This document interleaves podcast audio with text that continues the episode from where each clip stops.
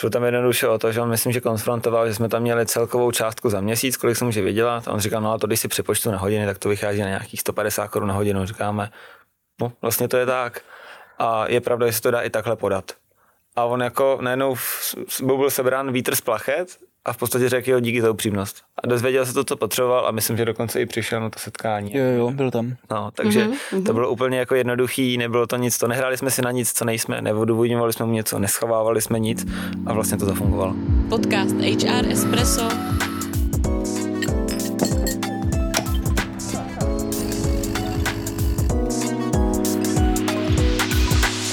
vaše pravidelná dávka informací ze světa personalistiky.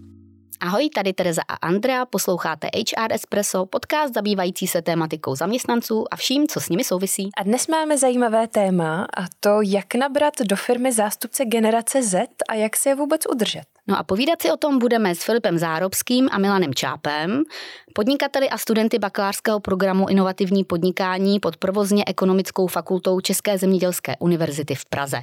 Kluci, vítejte ve studiu. Dobrý den. Dobrý den. Kluci, tak eh, než se dostaneme vůbec k tomu vašemu podnikání, vy studujete v programu, který vychází z finské metodiky Týmy Akademia.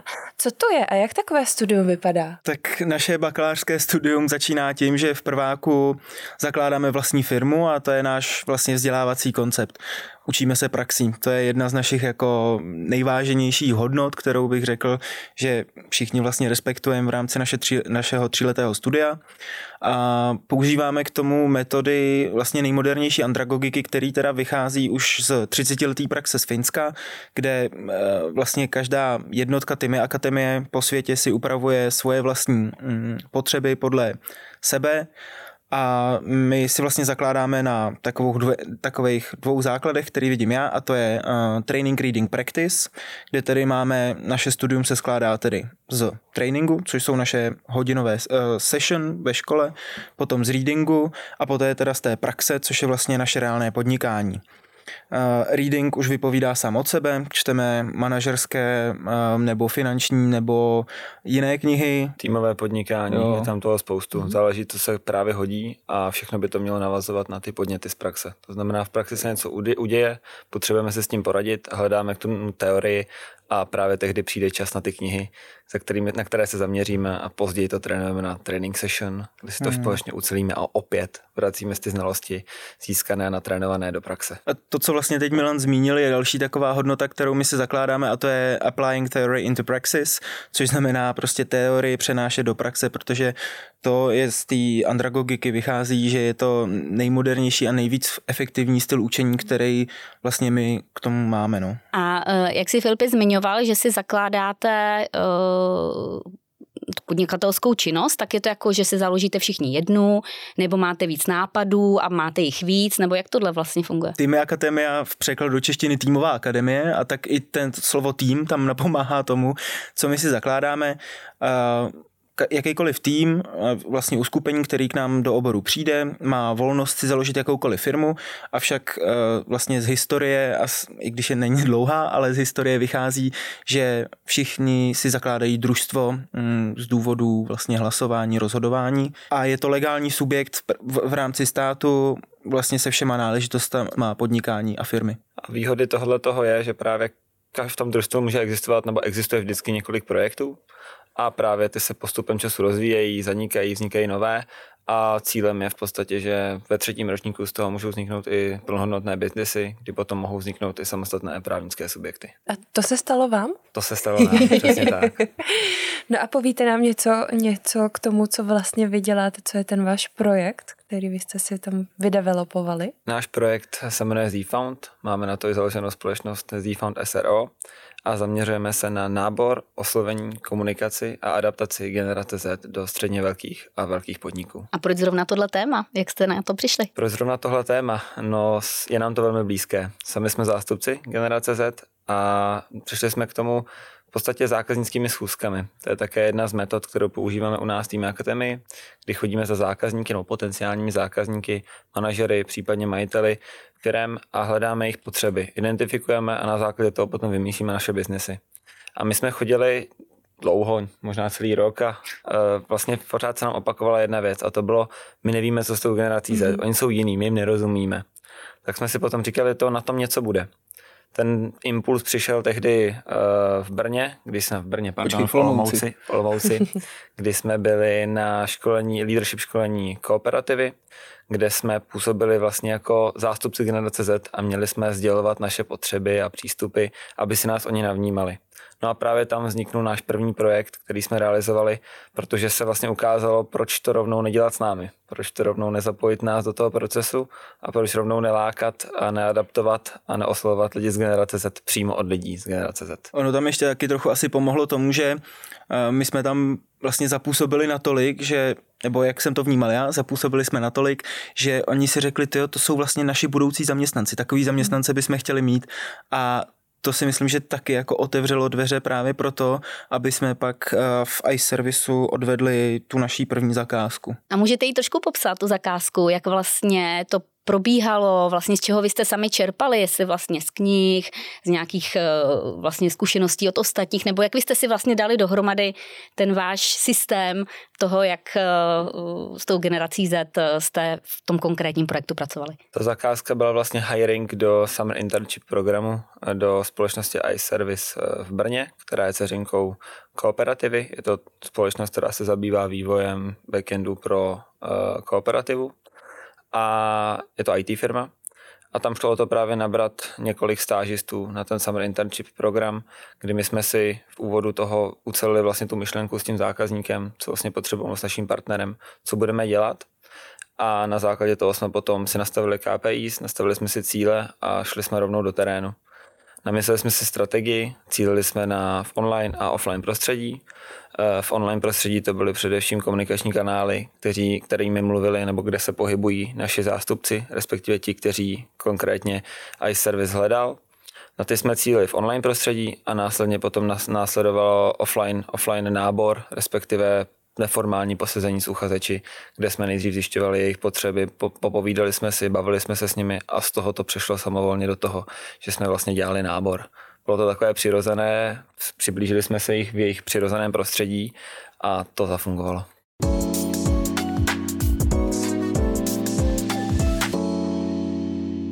Jste zmiňoval platformy, že jste oslovili na těch platformách, kde se pohybují, vyskytují, tak eh, můžete nám říct, které ty platformy to jsou, kde jste byli akční? Tam asi hodně záleží i od té firmy. Každá firma je jiná. Eh, zrovna tady ten případ bylo cílení na IT firmu a byly vlastně od klienta eh, vyspecifikované univerzity.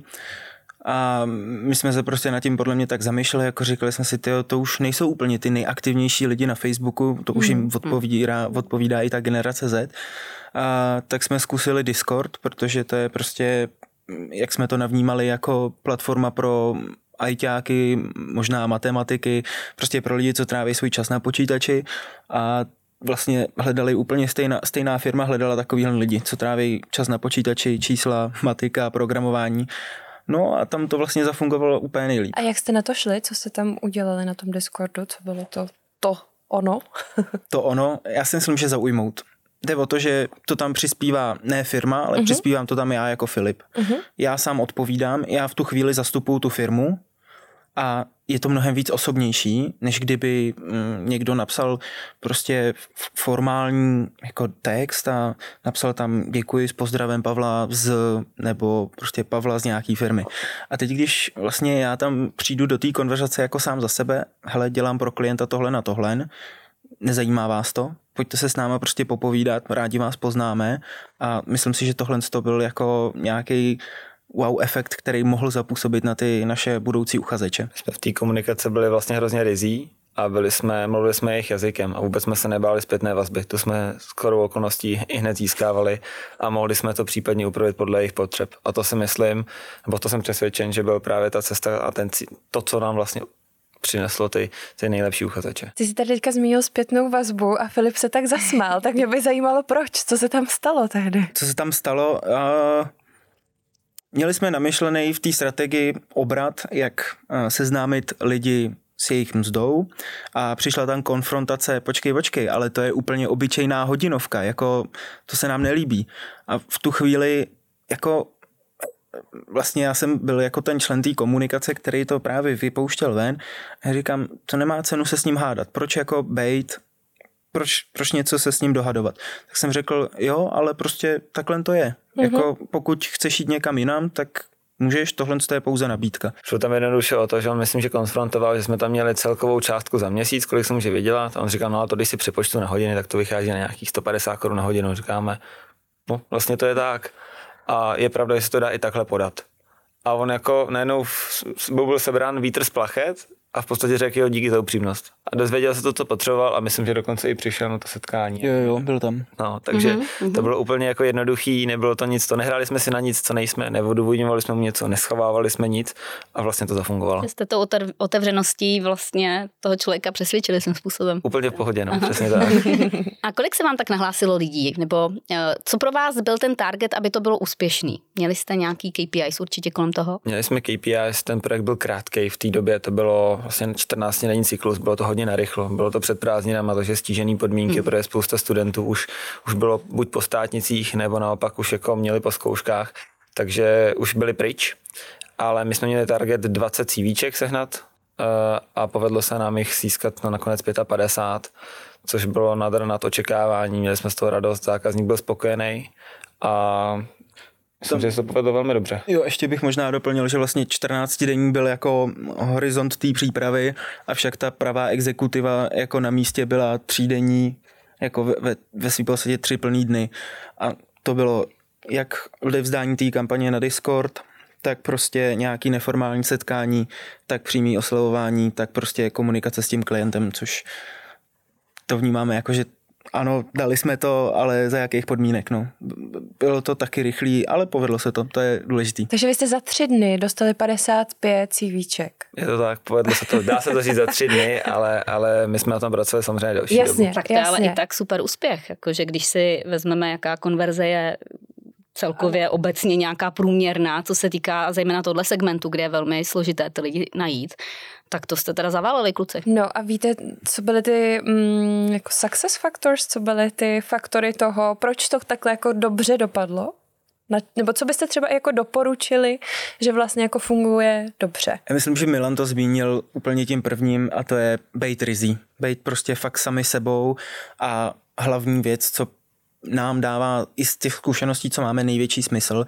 Vlastně pokud něco mm, prodáváme ve, v uvozovkách nebo nabízíme, tak musíme komunikovat to, co je uvnitř firmy, musíme mm. komunikovat i na venek a být v tomhle tom stoprocentně upřímný, protože největší problém nastává tehdy, kdy se očekávání srazí s realitou. A to je jako největší success faktor toho, co vlastně podle mě od generace Z můžeme očekávat. Přesně tak. A měli jste během toho projektu nějaký aha moment, něco, co jste třeba vy nebo klient e, nečekal, že se stane, třeba nějak, že se generace chovala jinak, než vy jako zástupci generace jste čekali, nebo bylo tam něco takového? Asi ne, že by se chovala jinak, avšak e, vlastně bavíme se o zakázce, která byla přibližně před rokem a tam v té době, když to byla prostě pro nás první ta zakázka, tak eh, pro nás aha moment byl jako potkání se s tím korporátem, protože jsme studentská firma, i když teď už vlastně po tom roce už je to normální firma a mm, bylo nečekaný se schovat nebo jako setkat s Pomož mi, prosím tě. Strukturou, s tím, jo. jak funguje ta firma, s tím, s jak fungují. Přesně mm-hmm. tak. Mm-hmm. A s tím, že ty věci se nedají měnit prostě ze dne na den. Mm. Komunikace je složitější a všechno se musí plánovat. Takže to pro mm. nás byl jako aha moment, byl to prostě velká zkušenost s tímhle zák- takovým zákazníkem a jako myslím si, že nás ale hodně posunulo. Jo, ale pokud jde pak vlastně o tu realizaci, uh, tak pro toho zákazníka, pro toho klienta si my myslíme, že pro ně aha moment byl, že aha, oni jako to dělají jinak, oni to dělají osobitě, oni to budují na vztahu. Oni to nebudují na tom, že tady je nějaká reklama, že tady zaplatíme PPCčka, prostě jde to i jinak a funguje to takhle. A myslím si, že to pro toho klienta byl vlastně úplně největší moment, že v té Gen Z se víc zaměřujeme na vztah, na nějakou tu sounáležitost vyslechnutí, než o tom, aby vlastně ten uh, člověk z té generace, ten uchazeč, byl bombardovaný nabídkama. Přesně tak, no, to můžu jenom potvrdit. No a teď ještě v rámci jakoby aktuální chvíle, když my jsme se připravovali na tady ten rozhovor, tak pro nás uh, vlastně aha moment byl ten, že my máme namyšlený komplexní řešení, relativně velký, nebo my si myslíme, že je velký, široký a myslíme si, že ty firmy na to nejsou úplně ještě připravený. Je to proces. Je to proces, je potřeba ten trh, jako řekl bych, takhle edukovat, bavit se o tom, protože on to není jednoduchý. To jsme se bavili u, u korporátních společností, je těžký říct, ale změníme to. My se ani neděláme iluze, to změníme takhle lusknutím prstů celý proces, ale je potřeba začít postupně, začít to vnímat, začít se trošičku odlišovat a tam jako je teď asi ta největší, řekl bych, možná bariéra nebo výzva najít někoho, kdo bude mít tu odvahu jít do toho v tom plném rozsahu, nebo alespoň postupně na tom začít pracovat, protože to je jiný a je to náročný. A co je ten plný rozsah? Vy jste říkala, že máte namyšlený poměrně jako komplexní řešení, tak eh, co, co si pod tím máme představit? Co všechno dokážete? Uh, to, jak to máme namyšlený, to, jak to funguje, vychází hodně z našeho konceptu, z našich metod z týmy akademie, kde prostě ty věci fungují už 30 let a funguje to i na naší generaci. Takže na tom stavíme a to, je to, to jsou ty vlastně tvrdý, to tvrdý know-how, který do toho dokážeme dát a funguje to na odlazení firmního prostředí. Protože tam to začíná. Filip už to nakousl. Ono důležitý pro, u toho náboru je komunikovat to, co je uvnitř i ven. To znamená, všechno v té firmě potřebujeme odladit, potřebujeme navnímat procesy eh, ze stran manažerů, ze, star, ze stran starších generací, zároveň i ze stran stážistů, případně eh, nově nastoupených juniorů a srovnat si nejdřív to, jak to vůbec vypadá ve firmě, jestli je to OK, není to OK, všechno to společně probrat s naším partnerem, s firmou, s kterou spolupracujeme, s HR oddělením a vystavět si zhruba to, co, by, co nám z toho vyplývá a potom navrhnout nějaké drobné změny. Protože kolikrát ta jako pár změn může být jako poměrně klíčový v tom, jak ty lidi se v té firmě cítí. Kde vidíme jako velký přínos je v podstatě nastavení těm lidem nějaké, nějakých hranic, kde, ty, kde se mají pohybovat a to právě děláme taky my. Děláme to s naším partnerem a společně právě vymezujeme ty i ty individuální cíle pro ty jednotlivce, respektive tu cestu, po kterých se můžou vydat a oni potom jako vidí to, kam jdou a to je pro ně poměrně dost motivující, respektive pro generaci Z. Je to jeden z faktorů. Generace Z vlastně jako, kdyby se to dalo generalizovat, tak řekneme, nemáme rádi pevnou strukturu, avšak potřebujeme hranice. Což znamená, kdo by chtěl z posluchačů si dohledat koridor principl, který povídá o tom, že prostě musíme nastavit tak, takové hranice, aby se nám mezi nimi dobře fungovalo, jako cítili se volně, ale neodbíhali až tak daleko, že už jsme vlastně mimo ty naše hranice hranice toho, co máme dělat. A i tohle to využívá právě naše metodika Tymy a to bychom chtěli vlastně do těch firm aplikovat na jejich potřeby. To, že ten koridor je nutný přece k tomu, aby ty lidi měli to tvrdé know-how, protože si neděláme iluze, že to je všechno jenom o tom, budete si dělat to, co vás baví. Konec konců to je vlastně to nejhorší, co těm lidem můžete udělat, protože oni jsou z toho ještě víc zmatení a potom třeba dochází k té vysoké hmm. fluktuaci, protože nevědí a zkouší všechno možné a tomu jako my chceme zabránit.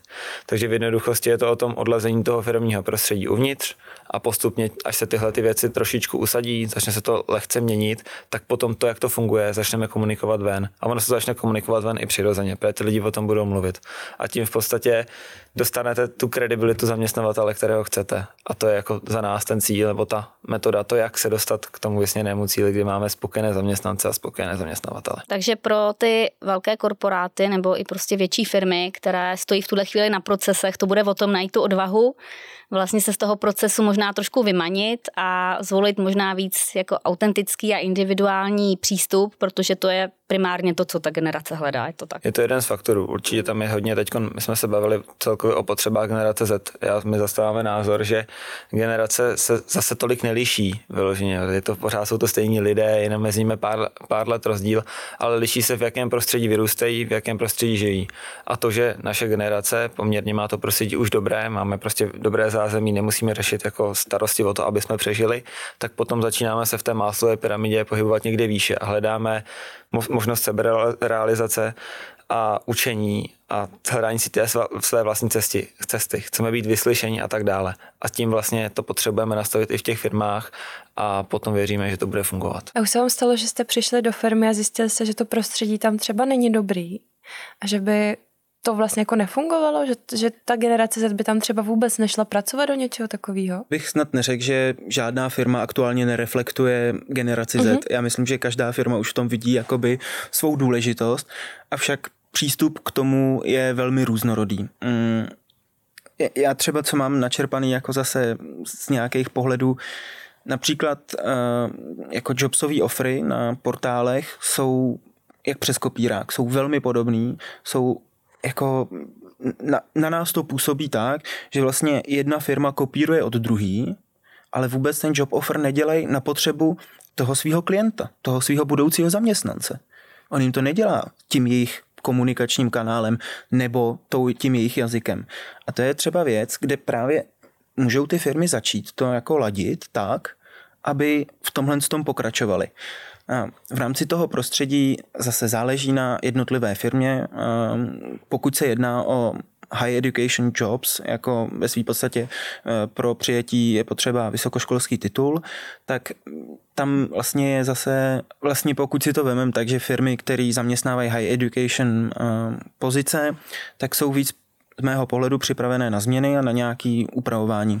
Kde se jedná o výrobní firmy, je proces velmi pevně nastaven, hmm. protože se jedná o vlastně dostat od nějakého bodu A do bodu B vlastně hotový výrobek a tam je to o to horší měnit. Tam se nemění ani tolik ty pracovní pozice a tam pak to ladění uh, určitě je možný, akorát my jsme k tomu ještě jako nepřišli aktuálně, aby jsme do toho úplně se ponořili. No. Zaměřujeme se na to higher education prostředí, jak říká Filip. Tam zatím vidíme ten potenciál, to je nám i blížší, ale do budoucna určitě jako ta velká příležitost je i právě tam, kde hmm. nej, nejsou potřeba zaměstnanci pouze s vysokoškolským vzděláváním. Ale to je další oříšek, na který snad v budoucnu taky přijde čas. Já si myslím, že tam je jako potenciál ještě větší, protože hmm. jako samozřejmě dělníci a manuální pracovníci velká nouze, ale prostě je to krok dál, no. Myslím si, že to patří až jako mm, budoucí, jako budoucí horizont.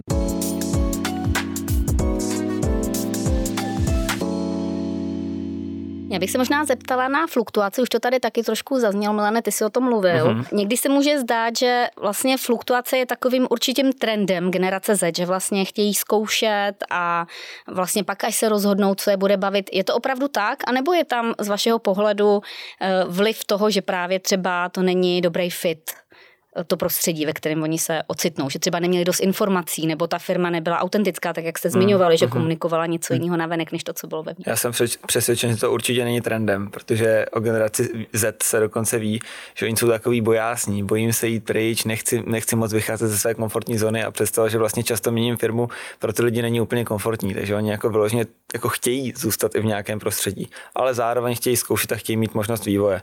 A to se kolikrát právě převáží nad tím, ale zůstanu v té firmě, nejsem spokojený, ne, chci objevovat, takže proto jdu dál. Ale určitě bych neřekl, že fluktuace je trendem. Je to pouze tím, že teď je spoustu možností a my si musíme vybírat. A tím, že máme ty možnosti, tak potom se dochází k tomu zkoušení, ale není to trendem za mě určitě. Hmm. Vy když jste takhle eh, za prvý, teda sami jste generace Z, za druhý eh, s ní jste intenzivně v kontaktu, tak co vidíte, že ty lidi chtějí? Co očekávají od toho svého zaměstnavatele? Co je takový jako lákadlo pro to, aby se rozhodli pracovat zrovna u mě v mojí firmě? Já už jsem o tom hovořil, je to hodně o té potřebě seberealizace. Eh, generace Z obecně chce být hodně vyslyšená, chce, aby ji lidé poslouchali konec konců o tom hovoří i, nebo to je vidět na sociálních sítích, protože spousta lidí teď jako přispívá a to je o tom, že se ukážou, že lidi sledují, že mají ten svůj prostor a ten si chtějí uzmout i v tom pracovním prostředí.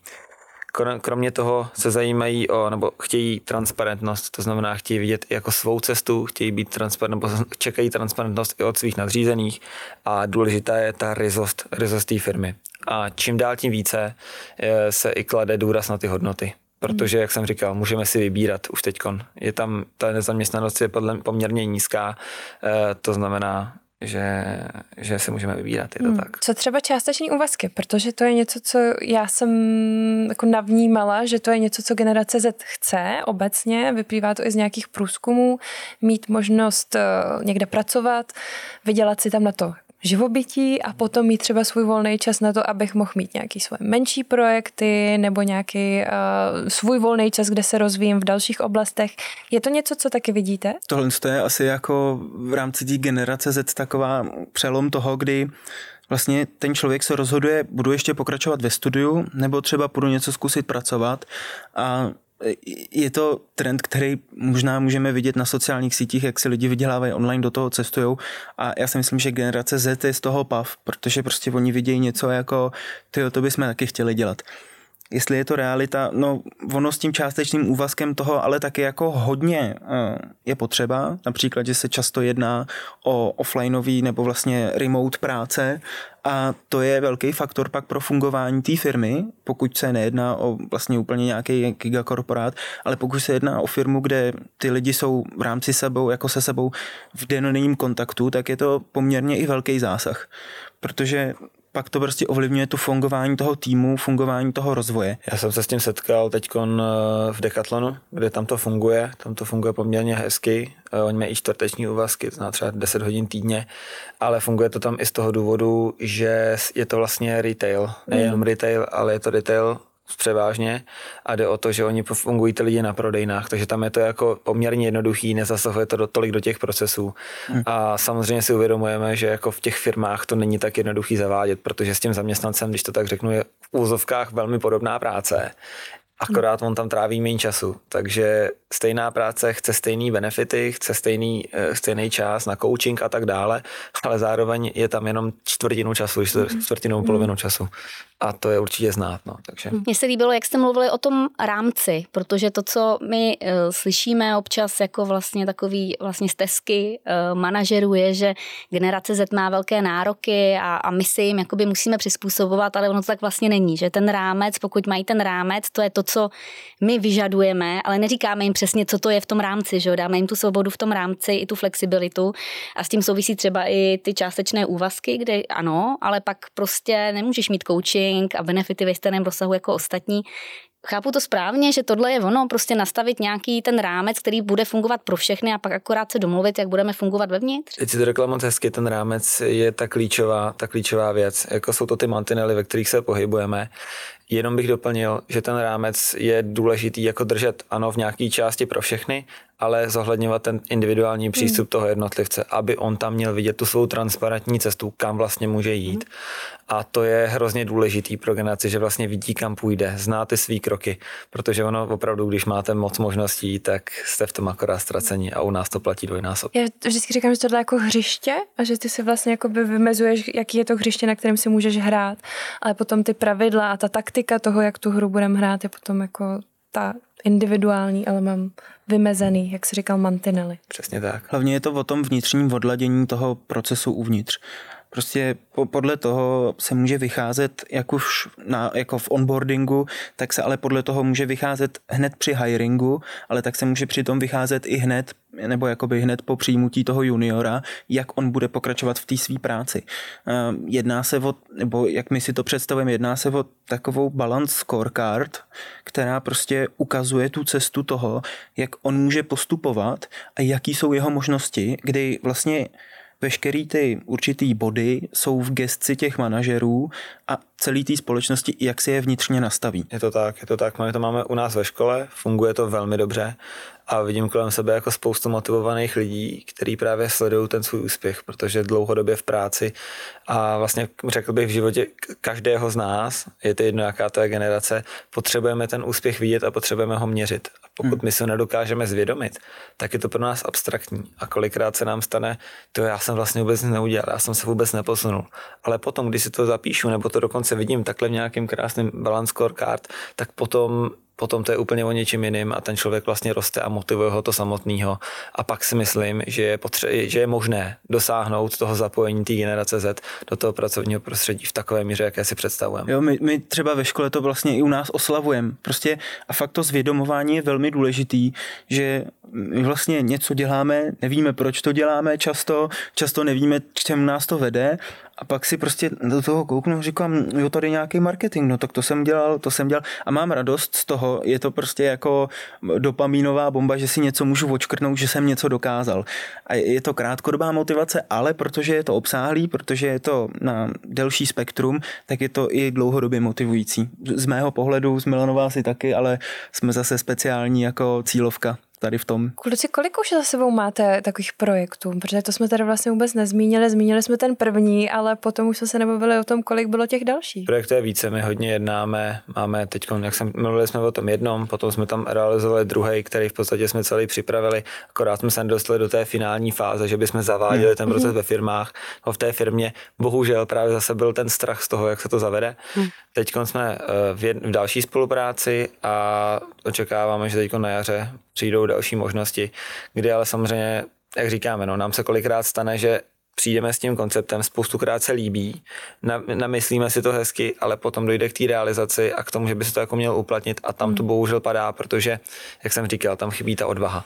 Takže my jako čekám, trpělivě čekáme a snažíme se o tom hovořit, kde to jen jde a věříme, že ty zákazníci, kde to vyzkoušíme, jako stoprocentně teprve přijdou. Hmm. Zase na druhou stranu, když jsme se na to připravovali, tak jsme se bavili o tom, jestli právě z toho komplexního řešení jako zkusit hmm. uh, jako vysekat některé části, jenomže nám je to pak líto, protože my jenom tak jako trošku pomůžeme, natáhneme ruku, ale nenechají si ty firmy pomoct v té škále, ve které my bychom chtěli pomoct.